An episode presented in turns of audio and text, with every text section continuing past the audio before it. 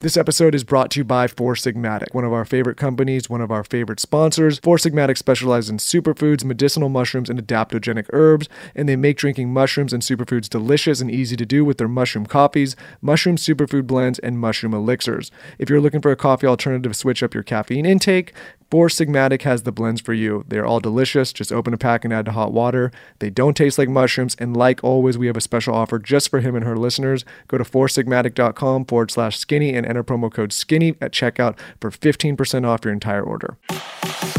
She's a lifestyle blogger extraordinaire, Fantastic. and he's a serial entrepreneur. A very smart cookie. And now Lauryn Evarts and Michael Bosstick are bringing you along for the ride. Get ready for some major realness. Welcome to the Skinny Confidential. Him and her. you're going to have pain in your life.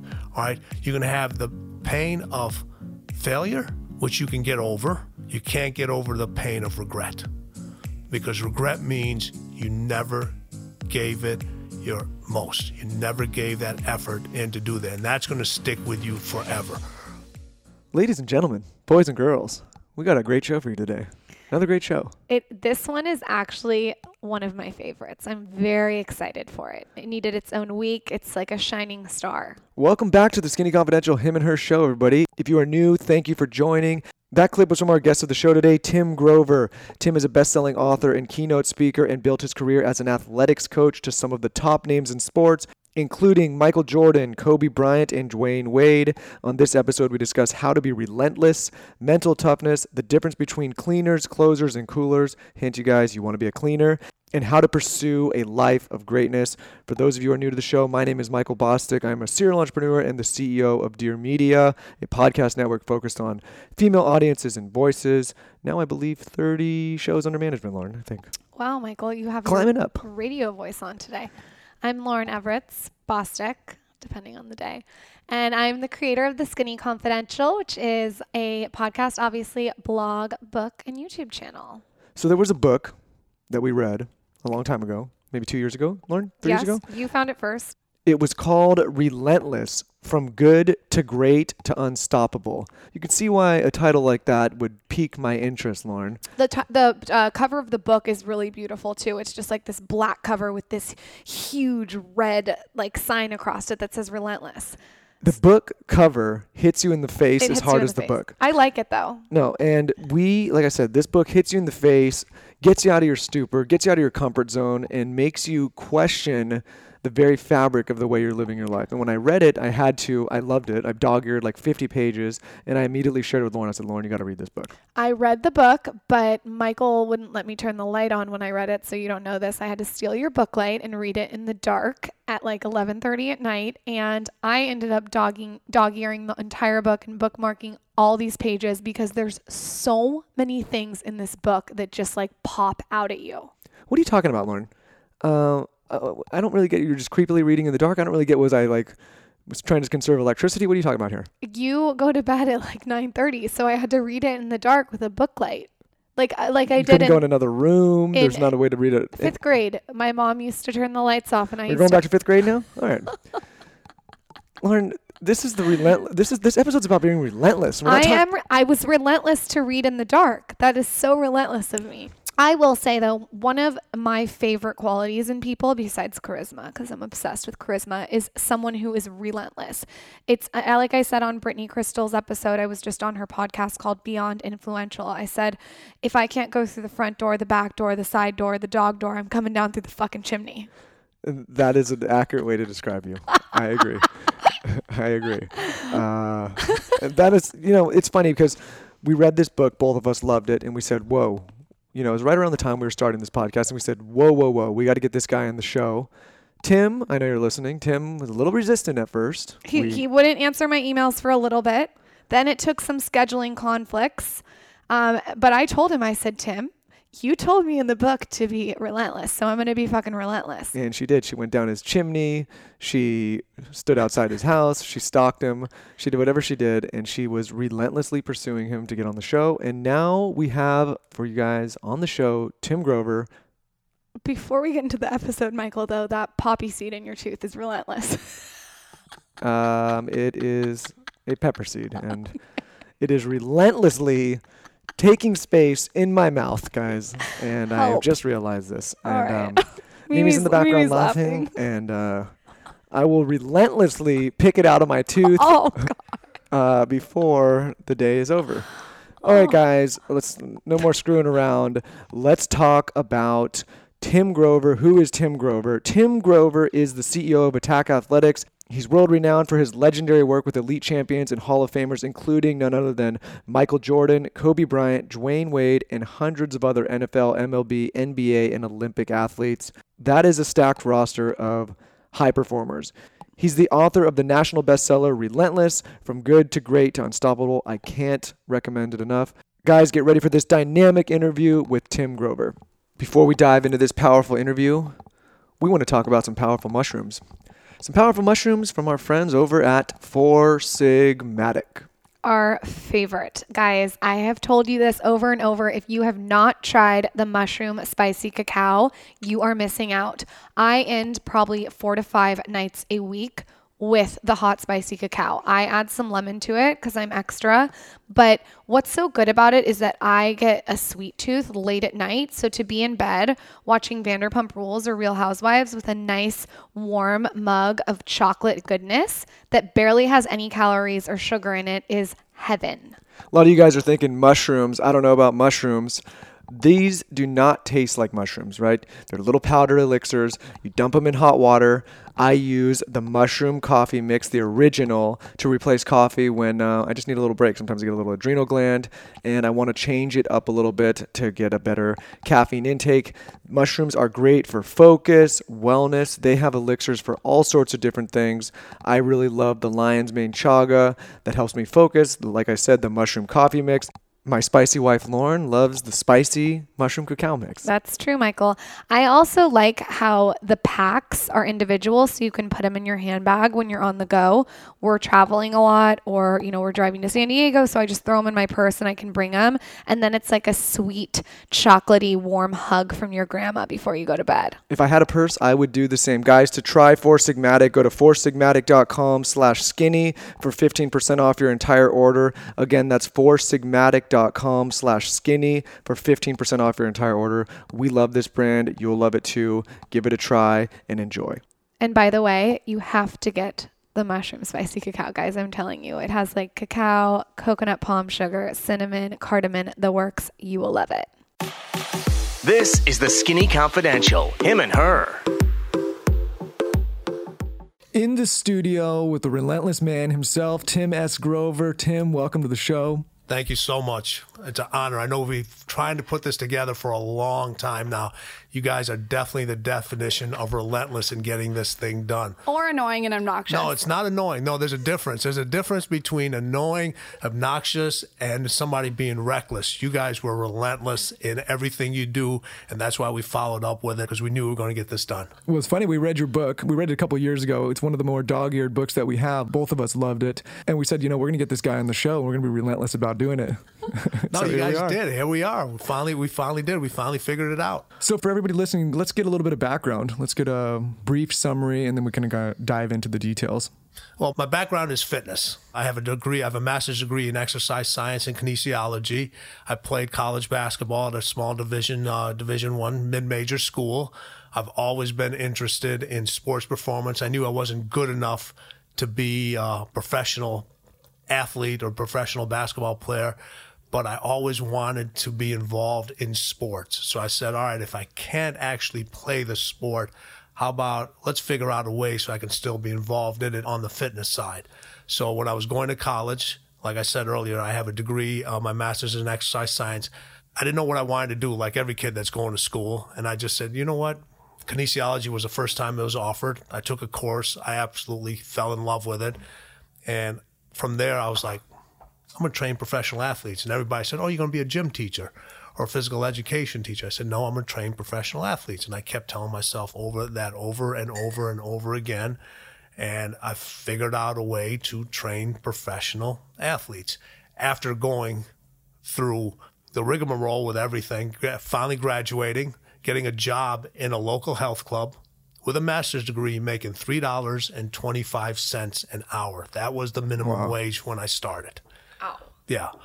So, but you know what? It gave me a chance to learn more about my craft. You know, I was able to take exercise equipment, be able to move it, take it apart, put it back together again. And it was giving me a chance to actually take what I learned and actually apply it. You know, you go through school, you get all these lessons, you get all this stuff from a book, but you don't really get a chance, you get a, a little bit of chance to practically practice it and use it, but you don't really get a chance to like really, really hone on your craft. So I got a chance to work with all types of individuals from recreational tennis players back then. Racquetball was real popular, squash, all these different sports, you know, your athletes that ran, your basketball players, your baseball players. These were all just kids and adults that did it for recreation. But it gave me a chance to really, really understand and learn from my mistakes and put the programs together.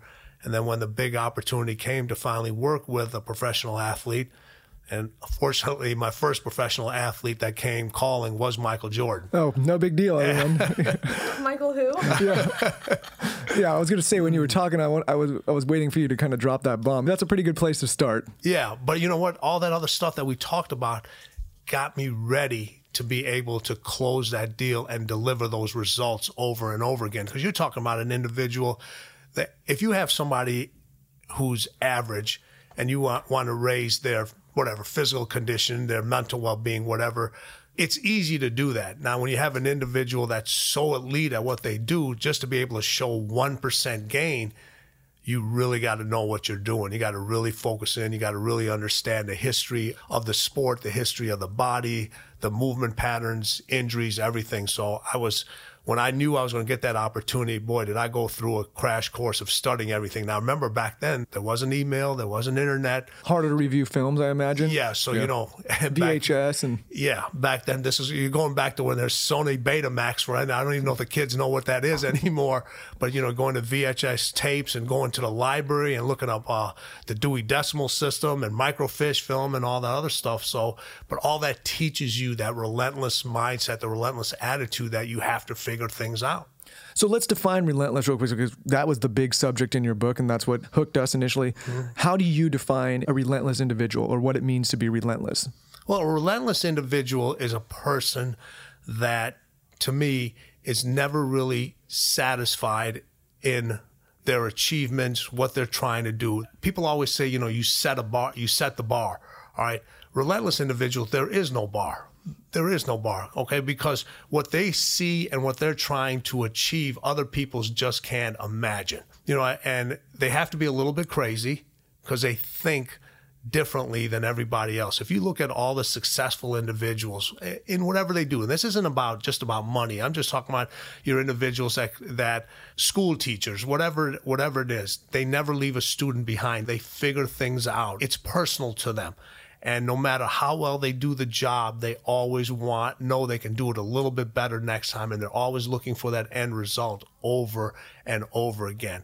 They don't see failure. If something doesn't work out, they're like, all right, or somebody else tells them, you failed at this. No, they don't recognize it that way. They're like, okay, this didn't work out, but let's figure out a different way to get that end result. And it may take years and years to get there, but they're going to get there. Would you say they also kind of have to be a little bit selfish because you're so focused on your own lane? Yeah, you have to be. There's nothing wrong with being selfish. That's one of the things we talk about in Relentless. It's just like, you know, society tells you so much to, hey, you got to look out for everyone else. You spend so much time looking out for everybody else, you forget to take care of yourself. And I always tell people if you take care of yourself, it allows you to do more for others. But if you're constantly giving your time to everybody else, you have no time to better yourself. You have a limited amount of what resources and things that you can help others with. It's funny, people talk about success and it says, oh, you know, success changed you. No, success didn't change you. It changes the people around you that aren't successful. You know, all success does is magnify who you really are. You know, if you were a individual that was laser focused when you didn't have success when you have more success you're going to become even more laser focused if you were a person that you know was an extremely charitable individual when you didn't have any money now that you have more money you're going to be more charitable person. It changes the people around you because now what they want to do is they want to feed off of your success. And you a lot of individuals if you think about it you look at back at your history All right, how many people started out trying to do what you were doing, even in a different kind of work environment or so forth. And then as you started to grow and as you became more focused and as success started to come to you, you started to pull yourself away from the pack. And they kept trying to keep up, but they couldn't. And what they try to do is they try to pull you back. And that's what individuals have to understand. Most people that don't chase and work at their own dreams really don't want you to capitalize on yours. You know, everybody thinks that they do, but what it does, it separates you from them. You know, I always say excellence is lonely, and it is lonely because it's easy to sit in a group with a bunch of individuals that haven't made it because they can blame everybody else. And that room is going to be so much bigger than in a successful room. And yet there's totally two different conversations. It's totally, you go in a conversation with unsuccessful people, and then you go in a room with successful people, conversation is totally different. It's totally, totally different. And the successful people, they all have the same traits. You know, they all talk, they all know that you got to work hard. You got to put in the extra hours. You got to get up early. You got to stay late. You got to outwork the competition. We all know that. Okay. But are you doing those things the right way and that it's going to allow you to progress forward? You know, every, there's a lot of people that work hard. There's a lot of people that are talented that never succeed in anything. All right. It's just not enough. All right. You got to have talent. You got to have intelligence. You got to be competitive and the one thing that I know both of you have, you're resilient. If you're not resilient, you're never going to make it. It's just not, you're not going to make it. Relentless individuals are so resilient. Is this something that someone can learn? Like if someone's listening and they're like, God, I'm so lazy, can they learn this or is this an innate trait? No, it's, it can definitely be learned. That's why I try to tell people, you know, you're not born and the doctor when you're born the doctor says okay this person's going to be successful. This person is going to this baby's not going to be successful. This one's going to be relentless. This one's going to be lazy. This is something you can do and you can learn it. All right but what happens is there's something that happens in everybody's life at an early stage. All right, there's some kind of, I, I won't say a bump in the road or some kind of failure or something that just kind of you have to deal with and how you deal with that situation is pretty much determine how you're going to deal with everything else. When something happens, did you look for others to work your way out of it, or did you say, "I got to figure this out"? Did you, you know, did you ball? Did you go in the corner and just ball up, or did you stand up and after you fell, you got up and said, "Okay, this is a learning experience. I'm not going to let this happen to me again," and that determines how you're pretty much going to handle everything from there moving forward. And now what happens is so many people look for others to get them out of everything. You know, uh, it's it's funny with kids. You see individuals with kids; they want to do everything for their kids. Are you so when the when your child actually has to figure something out for themselves? I'm really happy you're going into this okay. because it's something that we talk about all it's the time. It's kind of like you and I at the airport. You uh, you've done everything for me, so I just lay there and just expect but you, to do it. It's it's important though because I talk about this a lot. A lot of our friends are having children, and a lot of our older friends have kids, and it's like, you know, when we were coming up, getting those gut punches meant pick yourself up and deal with it like that. There was nobody you couldn't look around. Of course, like major major things, your parents are there, sure. but most of the time, like you you know you get hit, you got to get up and dust yourself off and figure it out there is I, I don't want to generalize everybody, but there is a lack of that, I think, for the majority of parents that we know, right? Like they something happens to their kid and they run to them right away. There's no there's no establishing resilience in these children from what we've seen and it's and I wonder what's going to happen. Because I think it's going to make them soft. It is going to make it is going to make them soft. I mean, you just look at everything's available at our fingertips now. I mean, you don't even have to go anywhere. All the information is literally right now. It's in my back pocket. It's yours. It's sitting on your desk. Everything you need is right there. All right. Now that it's it can be if you use it right, it's a great tool. But if you overuse it, what I always say, sometimes too much knowledge and too much accessibility to information is a really a detriment because it's funny. Your elite, elite individuals, your top athletes that I've ever dealt with, or your top entrepreneurs, your successful business people, thinking to them is actually a distraction. Yeah. And what do I mean by that? If you're thinking, you're really not in the moment. You know, those individuals. Now, that doesn't, how do you get into that non thinking stage? Is the years and years of preparation to get to that non thinking stage. It just doesn't happen. And now what happens is since information is so accessible and everything is so easy now, when you do get hit in the gut, you don't know what to do. Before we get into that, we need to talk about my new obsession. So, meet Flamingo. Flamingo makes body care a happy, pretty experience, guys. Basically, this brand started with a bunch of women at Harry's, which I'm sure you guys have heard about. It's a men's shaving brand. Anyway, these badass women very much saw an opportunity to create better hair removal situations for women after interviewing thousands of them. So, we need to get specific with the razors. I got the mint and gold, which looks so cute in my eucalyptus leaf shower. Picture it, okay? I have the salt rock nightlight going. There's some Tibetan bongs, my eucalyptus leaves hanging off the shower, and then my new mint and gold razor. I'm basically shaving in the most therapeutic setting ever. The shave is all perfect too with Flamingo because it was designed by women, so the shave is super, super close. It feels nice, and the scent and the gel and the lotion is just delicious. We want you guys to love shaving too, so I would recommend the Flamingo Shave Set. It's a $22 value, but just for you, it's going to be $16 and ships free. Super easy. The shave set is an end to end routine in a one reusable pouch, which is awesome. Get the razor, the extra blade, the lotion, and a holder so it doesn't get lost in your shower. Also, it's 2019, so it's obviously all cruelty and paraben free. Get a set with all your shave essentials from Flamingo, the brand that Vogue, Glamour, and everyone is talking about. It's a $22 value for just $16 with free shipping today when you visit shopflamingo.com slash skinny. That's right, visit shopflamingo.com slash skinny.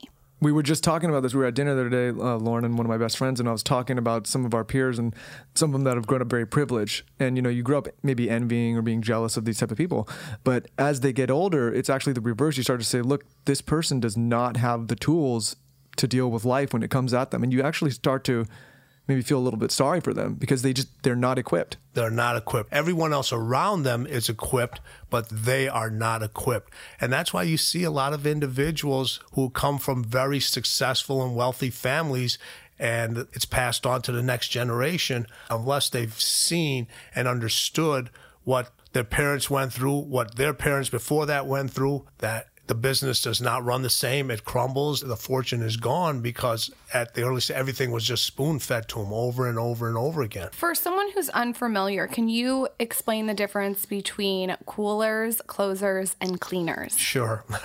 so in our book, uh, Relentless, we divide people up into three different categories. There's coolers, closers, and cleaners. And in the book, the title is Good, Great, Unstoppable. So if you think of a cooler, a cooler is an individual, they're good at something.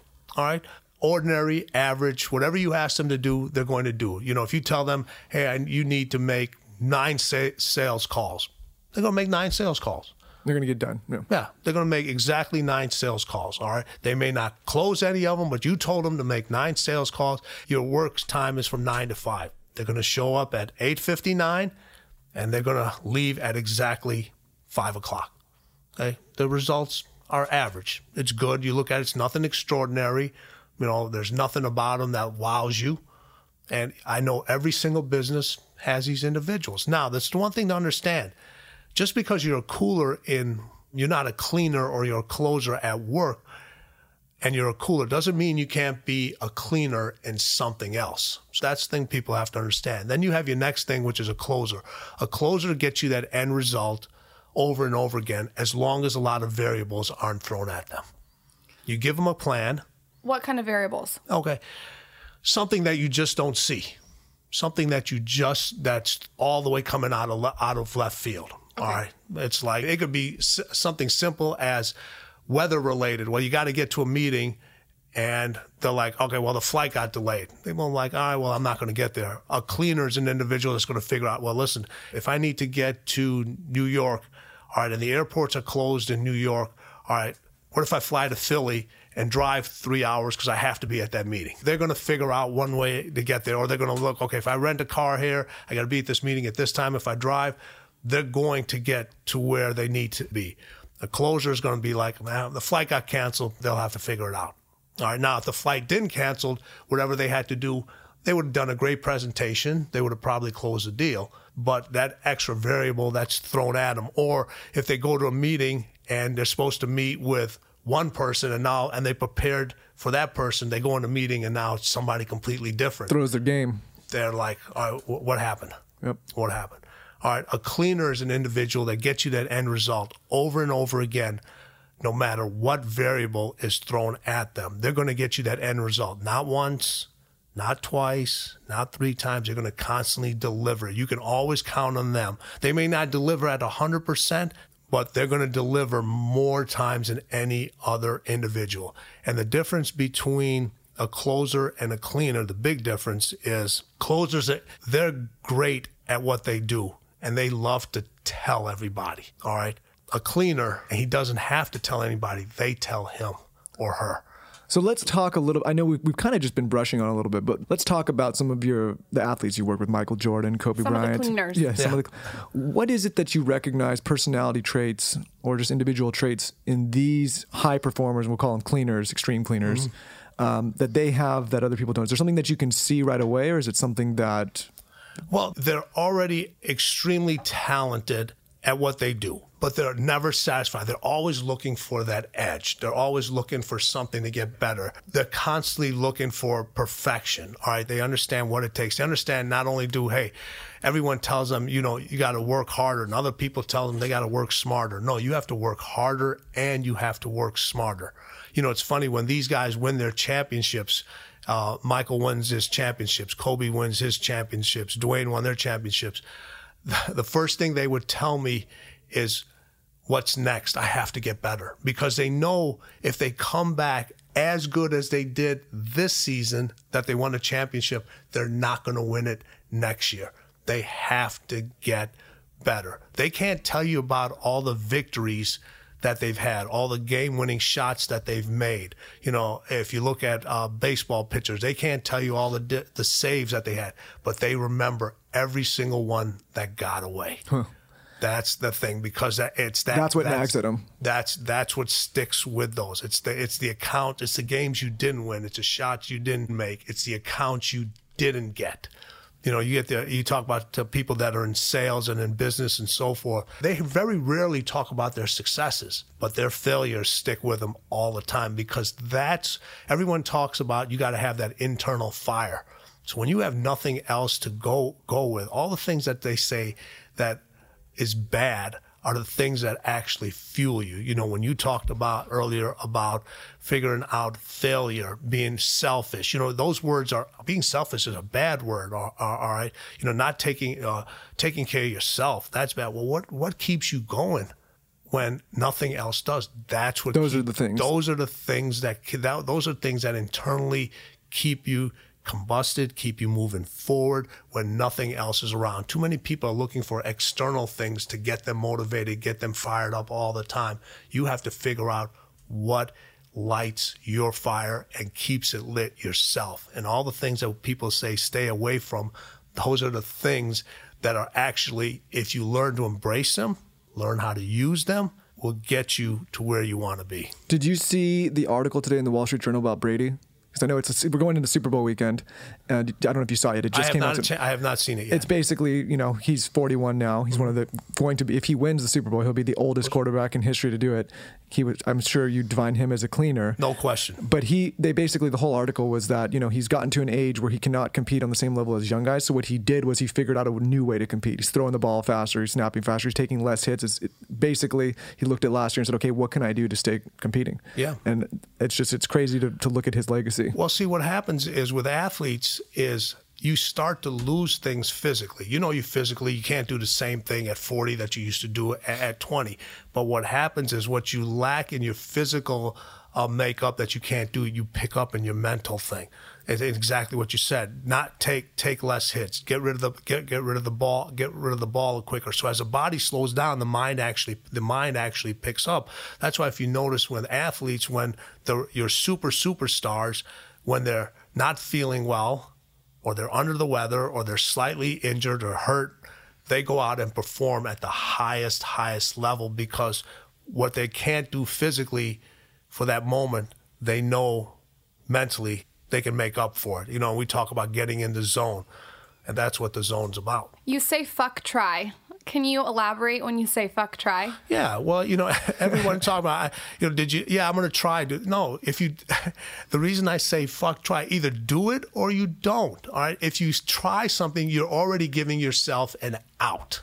You're already giving yourself an out. You know, I read, I just uh, on your way here, I read the story about, you know, how you guys got started in this eight years ago as a bartender, Bartender. and going through all these different things and you know up late at night blogging from you know what is it midnight to three o'clock and you know, there's nobody paying attention. All right. If you were just trying You would quit. you'd have quit because you'd have gave yourself you know I, I tried i tried my best. It just didn't work out. Uh, you basically said fuck try. I'm going to make this i'm going to make this thing happen. And you did. So that's when i would say either listen i have no problem with you with an individual not succeeding but if you're just trying to me try is a hobby it's a hobby And I would argue with trying. I, I agree. I agree. Trying's a hobby, and I and I think when you when you, need tell yourself made. when you give yourself and tell yourself that you're trying, you're actually giving yourself a window of time to succeed, right? And if that in that window of time you don't, then you quit. Right. But if you're saying I'm doing this, it doesn't matter what the time is, right? It's like you're doing it. you're going to do it right and it just you know it was was it eight years before you finally turned the corner I- It's been a, a long time. There's no epiphany. You're so right, Right. about that. There's not been one day I woke up and I'm like, oh my God, it's. It, I'm always concentrating on what I did wrong. So Yeah. I, I can Yeah. relate to that. And you said it perfectly. Just you, you just got back in town, all right, from overseas. We're doing this podcast, and you're getting on a plane to New York to handle more business. If you would have told us to come to Chicago after Finland, we would have. That's why we wanted to interview you. You know, it's like that. Um, this is maybe a psychopathic thing, thing to say. You know, in the the Batman movie, The Dark Knight, Mm-hmm. and the Joker says he's like he's like I'm a dog chasing a car. I wouldn't know what to do with it if I caught it. Yeah. he's just gonna keep chasing it over and over and over. Yeah. that's how you feel. Yeah. It- It's but here's the thing. Every individual, including the people sitting at this table right now, you have to be a little bit crazy. You have to be. Because if you think like everybody else, you're going to be like everybody else. So when somebody makes you that or pays you that compliment or says to you, "Hey, that individual's nuts. That individual is crazy." take it as a compliment because you have the ability to see things that they cannot see. You have to be a little bit off in order to get what you want. You have to be a little bit crazy. You got to be a little bit nuts because you have the ability to see something that they can't see. You know, we spend, it's funny, you look at individuals and everybody tries to fit into a group their whole life. I've got to be with this certain friends. I have to join this sorority. I have to be part of this fraternity. I got to hang out with this group. I got to be with, and the individuals we admire the most are the ones that stand out. So what are we teaching? What are we teaching? You're so trying to fit into this group, trying to fit in this group, yet the individuals that are standing on top of the mountain with this beautiful view The ones that done it differently. that have done it differently. They saw things that nobody else can see. And if you look at the history of the most successful entrepreneurs in the world and you sit and listen to their stories, you can you know how many people told them, you gotta be crazy. You gotta be there's no way you can do that. There's no way. It's it's listen, it's impossible till somebody does it. How do you personally deal with people that say there's no way you can do that? I don't even listen to them. Yeah. I don't I don't even listen to them. Okay. No, you know what I said? You you can't no, I said you can't do it. Okay, don't tell me what I can and I cannot do. You don't have, don't tell me that. All right? That's something you we don't think the same way. You know why? Because here, here's the thing.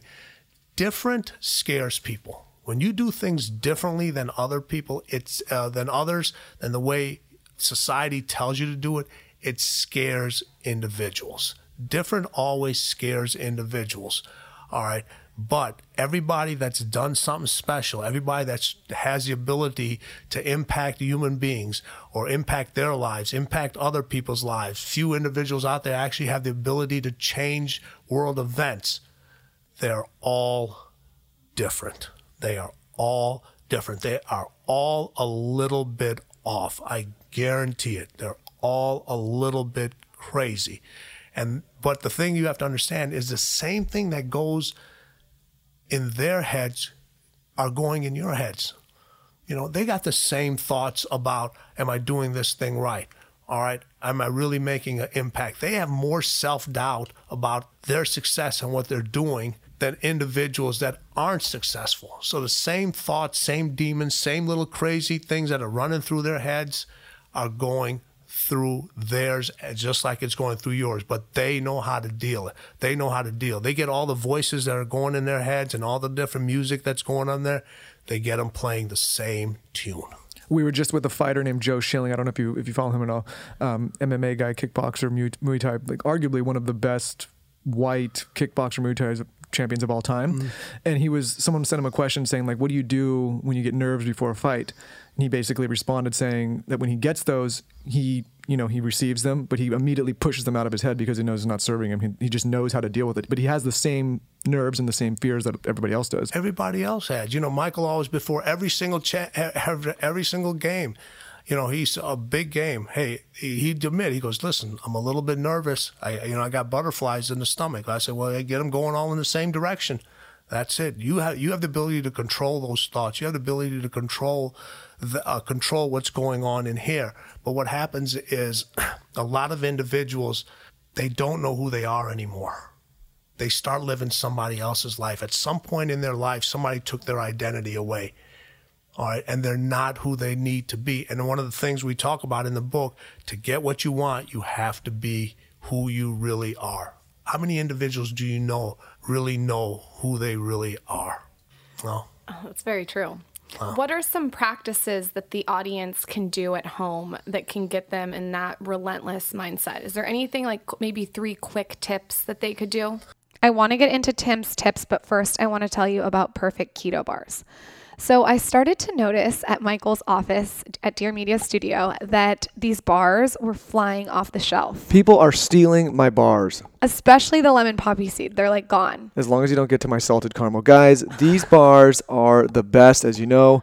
I am a pillar of fitness, trying to get into shape this year, and sometimes I get a little bit hungry get a little low blood sugar, need a little pick me up, and these all natural balanced keto macros with only three grams of net carbs are the perfect pick me up. So, perfect keto bars are great tasting, keto friendly bars with ingredients that you can actually trust. We all know that sometimes less is more, especially when it comes to ingredients. What I love about these is that they're all natural ingredients, balanced keto macros. I know a lot of you guys are on keto, and they only have three grams of net carb, which is awesome.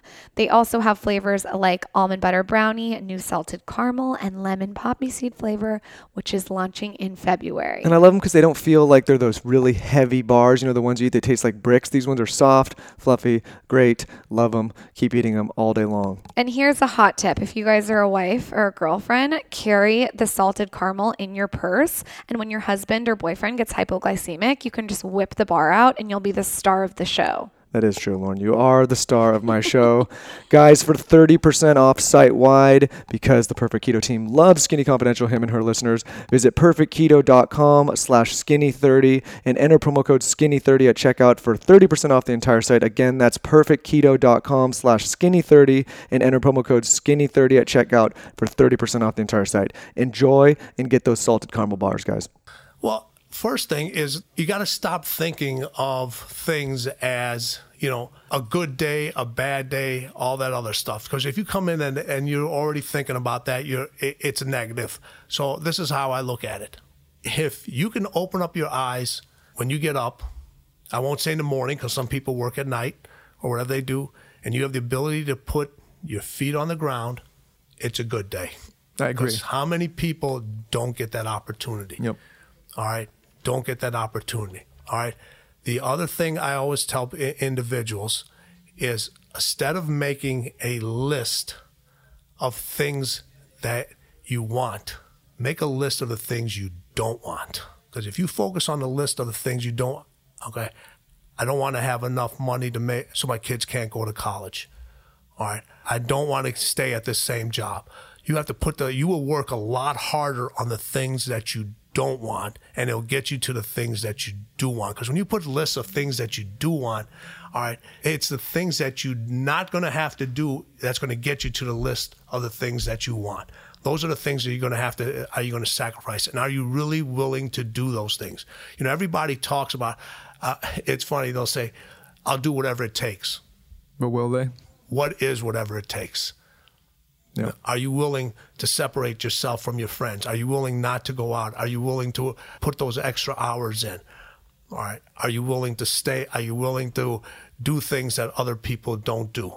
That's a difference. If you want to have something that you've never had, you're going to have to do things that you've never done. Plain and simple. this is a good segue because I want to talk to you about and this is another thing that I have issue with a lot of people. Let's talk about being uncomfortable and doing uncomfortable things. We we use the example like people see, you know, on social media we're in this beautiful place, but what they don't see is the six flights and the jet lag and like working through that and being in the miserable snow and then getting coming back and doing this and then doing another flight and all that. There's a lot of young people that we have that work with us and work on our teams and they their biggest thing is like, hey, we want to be comfortable. And I said, I have not been comfortable, truly comfortable in 10 years, right? Like I can since I was a kid. I don't think you can be I think you have to get out of the mindset of always needing to be comfortable. I think where you find greatness is being uncomfortable. Yeah, I, I have a saying that you have to be comfortable being uncomfortable. Yeah. If you put yourself in a comfortable situation, eventually you're going to end up sinking into that. You know, I always said people are, oh, so I'm looking, what is it? Is it cloud nine? That's supposed to be really soft. Everybody's looking for this cloud. I'm not, listen, I'm looking for the most uncomfortable situation out there because if I can conquer that uncomfortable situation, all right, it makes me sharper, it keeps my edge, and it puts fear in the competition. All right. And again, those are the things, like I said, that people stray away from. You know, how many, how many times you said, listen, would you rather be liked or would you rather be feared? In business, you want to be feared. You want to be feared. And if you're comfortable, you're never going to be feared. To clarify too, I would say, you know, if you're happy and you don't want more, it's fine to be comfortable. But it's for those individuals that say, I want more, I need more, I need to do, I need to accomplish more, like you have to be comfortable being uncomfortable. Well, you look at it, listen, eh, there's different degrees of level of success. You know, we talked about earlier about the coolers, the closers, and cleaners. They define success differently. And you know, once you break through a certain amount of success, there's another wall. And to get to that next level, that wall's a little thicker. To get to the next level, the wall's a little thicker, and it's going to continue. And what separates some individuals from the others is they they'll get to a certain point and they'll say, "I'm good," and there's not there's nothing wrong with that. There's not. That's what I'm saying. There's nothing wrong with that. For some individuals, it's just not enough for them. It's just not enough. They want to keep keep going, just keep going, keep going. Listen, you brought up Tom Brady. He's got five Super Bowl championships. And he's 41. All right, guys. And he's married to Gisele. Yeah, he said, "I don't, I don't need this. I don't need this." He's already came out and said, "I'll be back next year." Wow. He's already came out and said that. He goes, "I'll be, I'll be back next year." So he, regardless of whether he wins, loses, I'm, I'm coming, I'm coming back. All right, because you're not going to tell me when I'm going to walk away from this game. I will know when it's time. You know, and that's the difference about. And he, in order to do that, you think at age 41 next season he's going to have to be more comfortable or more uncomfortable in order to perform at a higher level. He's going to have to put himself through more uncomfortable things and make them part of his day, part of his routine in order to be comfortable out there. You see an individual, you, you know, you look at him and you see this individual, you know, see him doing the mattress commercials and the endorsements for all this other stuff. If you've ever sat down and talked to him from a competitive standpoint, oh, he is one competitor in everything, not in everything he does. Two years ago, there was a video of him when he had cut his hand. He was coming out for the for the game, and there was a reporter standing right there, you know, trying to get a uh, trying to get the first view of this hand. Now this is in the Super Bowl. Tom, and you can pull this up on YouTube if you don't believe me. He tells a guy, "Hey man, get the fuck out of my way. I got a game to play." I, you know, I got I got a game to play. It's like you're you're worried about the he's not, all right, national TV. He's not. He doesn't care because I have to get that end. I have to get that end result. And it's funny. Last year when they played, he set the all-time record for a quarterback. Uh, I think yards or I don't know exactly what it was in a Super Bowl game. And the one thing he remembers over and over again was a pass he dropped. Who are the top three most relentless athletes that you've worked with? that I well, I have to put Michael up on the top. I mean, he's I've never met an individual who was just constantly in the zone all the time. I mean, he just want everything he did was about winning and about uh, competitiveness. I mean, you'd you'd end up losing a game. We'd end up getting on a plane, going from an East Coast to the West Coast, time change, everything. Five o'clock. He goes, "What time we working out?" And it was funny. It was either 5 a.m., 6 a.m., or 7 a.m. And it was never that I had to motivate him, get him out of bed, get ready. He, he goes, This is the part of my routine. Because in his mind, if I skip the workout, that means uh, somebody else is closing the gap. And I, I can't let that. He goes, I can't, I can't let that happen. You know, and the other individual I, I, I work with, Kobe Bryant, was he's he was up there too. I mean, this individual, he would literally call up at two, three o'clock in the morning and say, "What are you doing?" Well, I'm asleep. That, that's that's what I'm doing. So if he can't sleep, you can't sleep. So I was like, all right. Let's go. We're going to go to the gym. We're going to get some shots up. We're going to go do these different things. He, the preparation, the preparation never stopped. One of the stories that used to be is he used to take a helicopter um, from Orange County down to the Staples Center. All right, because he was just like he used that time in the sky to prepare his. It wasn't just a helicopter ride. It was watching film of his uh, opponent, what he did the game before. So there was like the preparation didn't start, you know, when you get to the arena. For these individuals, the preparation starts when they get up that morning. They're already folk, they're already in the zone. And, you know, if you talk about the other relentless individuals, I mean, you can go down the list. Those are two that, you know, I've had a privilege to work with on a consistent basis. But, you know, you throw out other individuals from a relentless competitive sta- standpoint, um, you know, from a sports, you can go to, you can go to Wayne Gretzky, you can go to Serena, you can go to Serena Williams.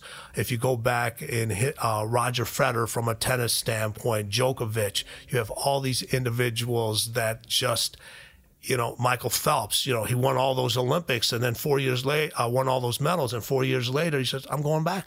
I'm going back because it's just, it's just never up. There's, there's that competitive thing that's always missing that they got to figure out a way to do it. So if they're no longer competing in sports, they have to compete in something else. You know, Arnold Col- Schwarzenegger. yes, He's a he's a big one, huh? he's a huge, huge, and he got an individual went from bodybuilding to he was the first, you know, first probably star that you said went from a from an athletic standpoint, from a bodybuilding, went into doing movies and then into politics. You know, things that you would never imagine.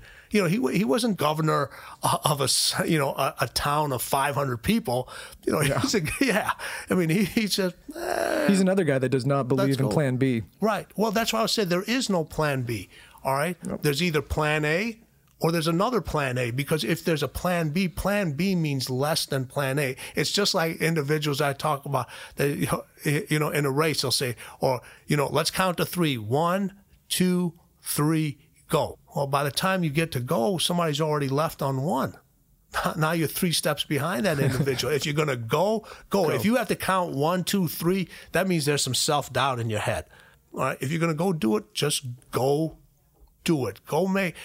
The worst thing you can happen is at the end of the day or the end of years, you're sitting alone or sitting with somebody and have the regret of something you should have done and you didn't do it. That that regret is going to be more painful than the pain of failure. You're going to have you have to have two types. You're going to have pain in your life. All right. You're going to have the pain of failure, which you can get over. You can't get over the pain of regret because regret means you never gave it your most. You never gave that effort in to do that. And that's going to stick with you forever. All right. That's going to stick with you ever. The pain of failure is you gave everything you had. You may have not gotten that end result, but you can look back and said at it, it was not because I didn't give it everything that I have. You talk. We're talking a lot of, about a lot of very talented individuals, but one of the things you talk about is you say there's no talent required in hard work. Can you discuss that a little bit? Yeah, you know, somewhere down the line, I don't know when this happened, but hard work became a skill. I, I've never, I've never understood this. Hard work actually became a skill. And okay, you guys have, uh, you have quite a few. You have individuals that work for you, right? And they, and you sit down, they sit with an interview, and uh, one of the first things they'll probably say is, "I'm a hard worker." Seriously? You know, no, I, I, I want to hire the most laziest person out there to do this position. You have to. That's what you're starting with. I'm a hard worker. There's somebody that came in the other day, and, and the first thing they asked me, they said, "How many days out of the office can I have?" And got up and left the interview. It was done. Yeah. Finished.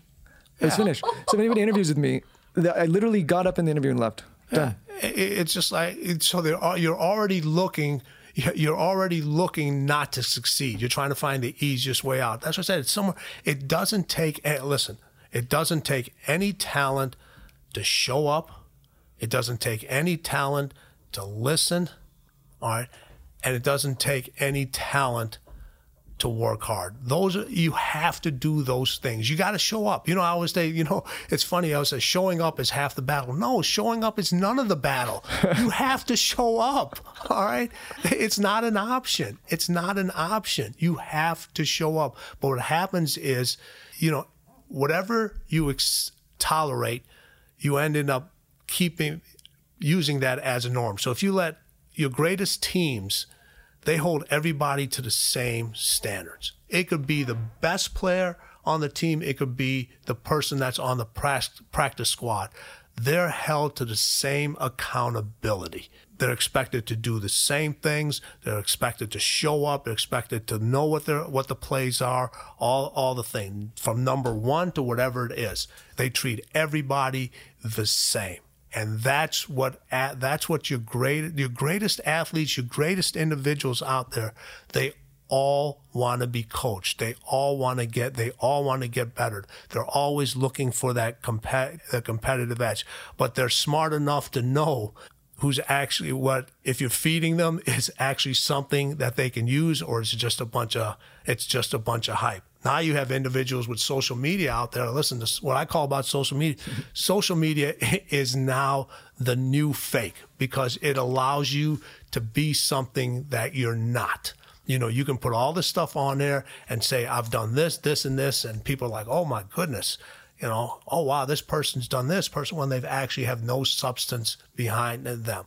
You know, you look at an individual, I always tell this people on a regular basis, every single month, you need to update your social media picture because 99.9% of people do not look like that picture anymore. You can't have a picture from 2008 and now it's 2019. You need to do a seminar at uh, Tinder. A lot of my a lot of a lot of my buddies in the online dating space are running into this issue. They show and they say, "Who the hell's that?" yeah. So what happens is if you rely on the social media so much and you rely on those filters, that's the life you start to live. You start actually think that's what you can do. You think you start living your life through filters. All right. Life is not left is not lived through filters. All right. It's coming it's coming at you. It's coming at you and it's not going to stop coming at you. You know, people, one of the things that I always do is people always say, you know, the storm's coming. No, I live in the storm. The storm is here. Okay. You create the storm. You know, you create the storm because the storm is you. All right. If you're waiting for, if you're waiting for the storm to come, that means somebody else is bringing the storm. All right. If you live in the storm, you are the storm. What does success mean to you personally? You know su- what success? It's funny to me. I'm not, I don't think of myself as successful because there's so much more that I that I that I want to do. I've never crazy. yeah, I've never thought about It's like the dog chasing the car. yeah, I told you. It's just like it's always wanting a little bit more. Being successful has has its you know has its traits. You you know you're accountable not only to yourself, you're accountable to uh, to other individuals. When you say you're going to do something, you're going to do it. All right, we made a commitment to you guys. You know, hey, we're going to get this show done. We are going to get this show. We're going to get it done. And regardless if it took years or whatever it is, you make that commitment. You follow through with it.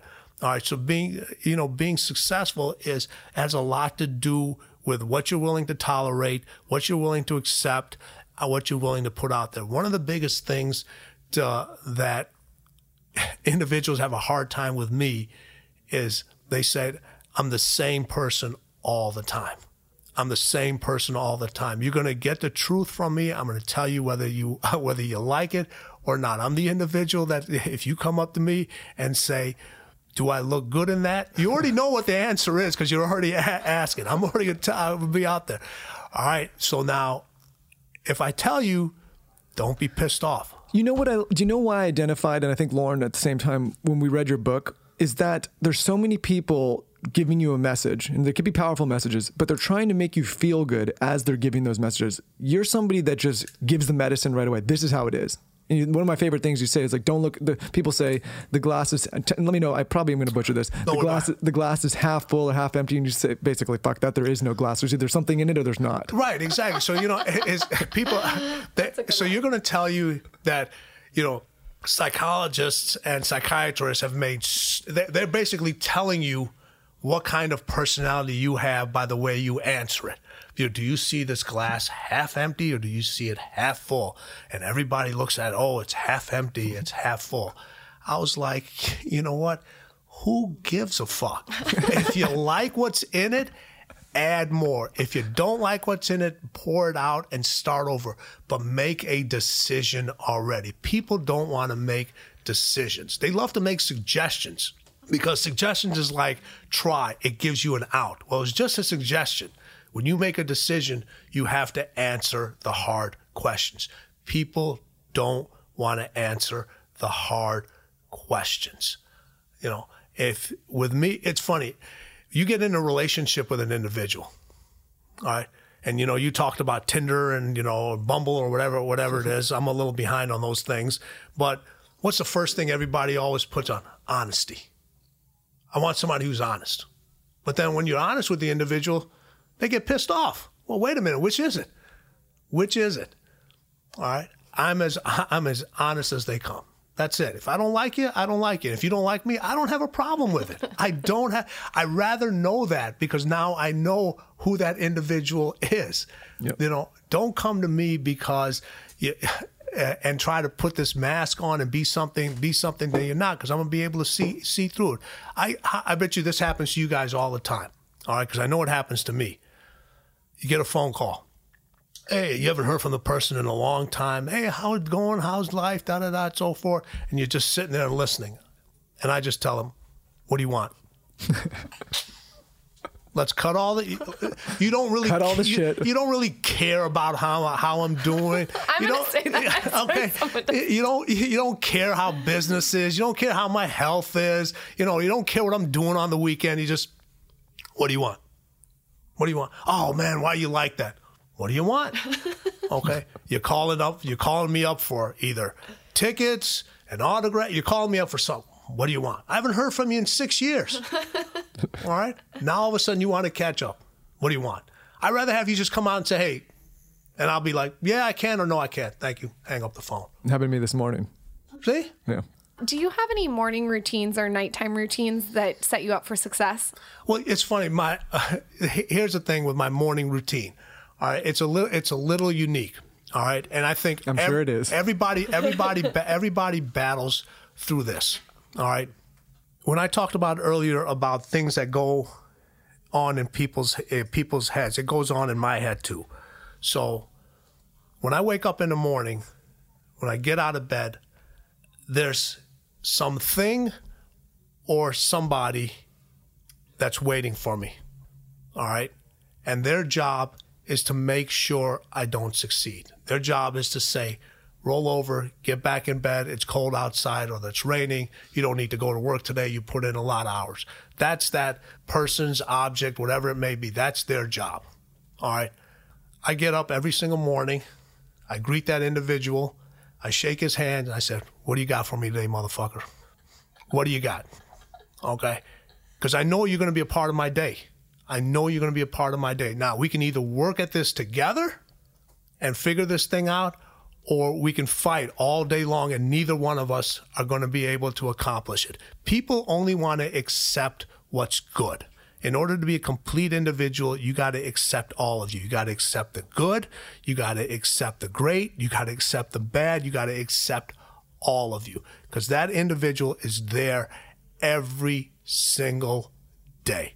And you're better off making that individual your ally and figuring out how to get shit done together than to fight it all day. And we talk about that book uh, in, in your dark side.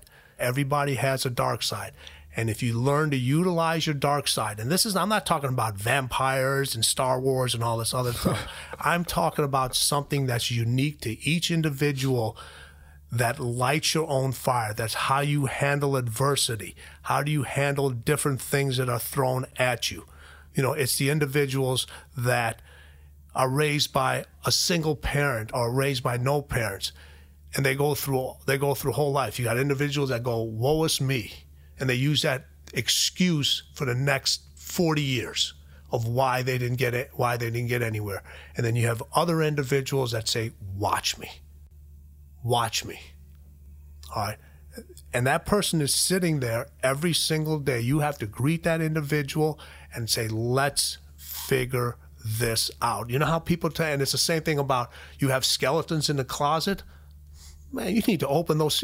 You need to open that closet up, set a dinner table out, put some food out there, put your best tequila, Scott, invite those skeletons and sit down, because those skeletons are you. Those are a part of you. When I was growing up as a kid, you always had that little story about, you know, uh, you wake up, you know, Dad, Mom, there's a monster underneath the bed. There's a monster underneath the bed. Uh, you know when those sto- when that stopped?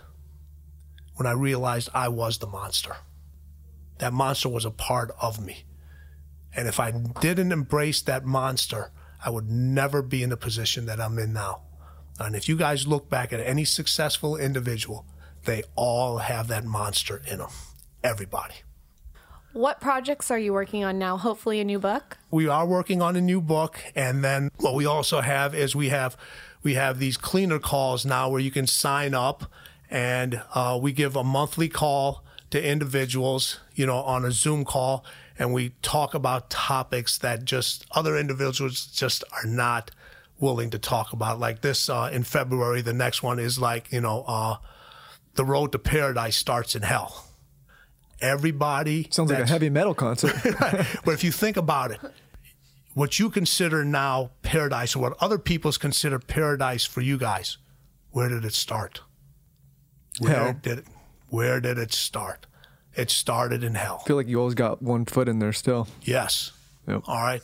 And people forget. People, what they see now is when they look at your Instagram stuff and they see your different posts, they see Finland, where you guys are traveling, what's going on. They don't see where this thing started. And if you don't continue to push, where it's going to end up. You know, and then we also have our online training platform, which, you know, you brought about earlier about can this be taught? Yes, it can be taught. You know, and you can go to timgrover.com and get more information about all, all the stuff that we that we have and the different products we've done. I don't want to turn this into a big sales thing. I appreciate you guys asking, but all this stuff what's inside of you, what's inside of you, what's inside of me, it's inside of everybody. It's inside of everybody. I always say, you know, how they tell, you know, greatness is inside all of us, but for most individuals, that's where it stays. That's where it stays. I really, really like your Twitter and Instagram too. I find it really inspiring. I followed you for a long time, so you have to pimp yourself out and tell us those handles. It's at, at Attack Athletics. And for Attack- everybody, everybody got to check out this book, Relentless. It's it's rare that Lauryn and I completely 100% agree on a book, and we both have this thing completely dog-eared. It definitely It's amazing book. impacted both of us, and so check it out. Attack Athletics. Tim, thank you for coming on the show. Incredible. Thank you so much. My pleasure. Safe travels to you guys. Continued Thank you. success. I know you guys aren't even close to doing what you guys are really set put, want to do. I know Thank it's you. just That means a starting. lot coming from no, you. it it just Thank you. I, I can I can just tell. You know, you can you you sit with individuals and you see the way things are set up, and you can tell. Oh, All right, these individuals satisfied with what they had what they have now. In your mind, you guys haven't even started. That means Thank a you for lot. coming on the show. My pleasure. Thank Take you. care. All right, I hope you guys love that interview. Michael did indeed remove the poppy seed from his tooth, so we are good. It was a pepper. it was a pepper. Um, we want to know what you guys liked most about this episode. As always, let me know your favorite part of this episode on my latest Instagram, and I'll slide into one of your DMs and send you a TSC pop socket, maybe some stickers, even a bookmark, just some TSC swag. Maybe slide down your chimney. Maybe slide that pepper out of your tooth. The skinny Santa Claus Confidential. All right, Michael, we got to go. With that, we will see you guys next Tuesday. Thank you always for your attention.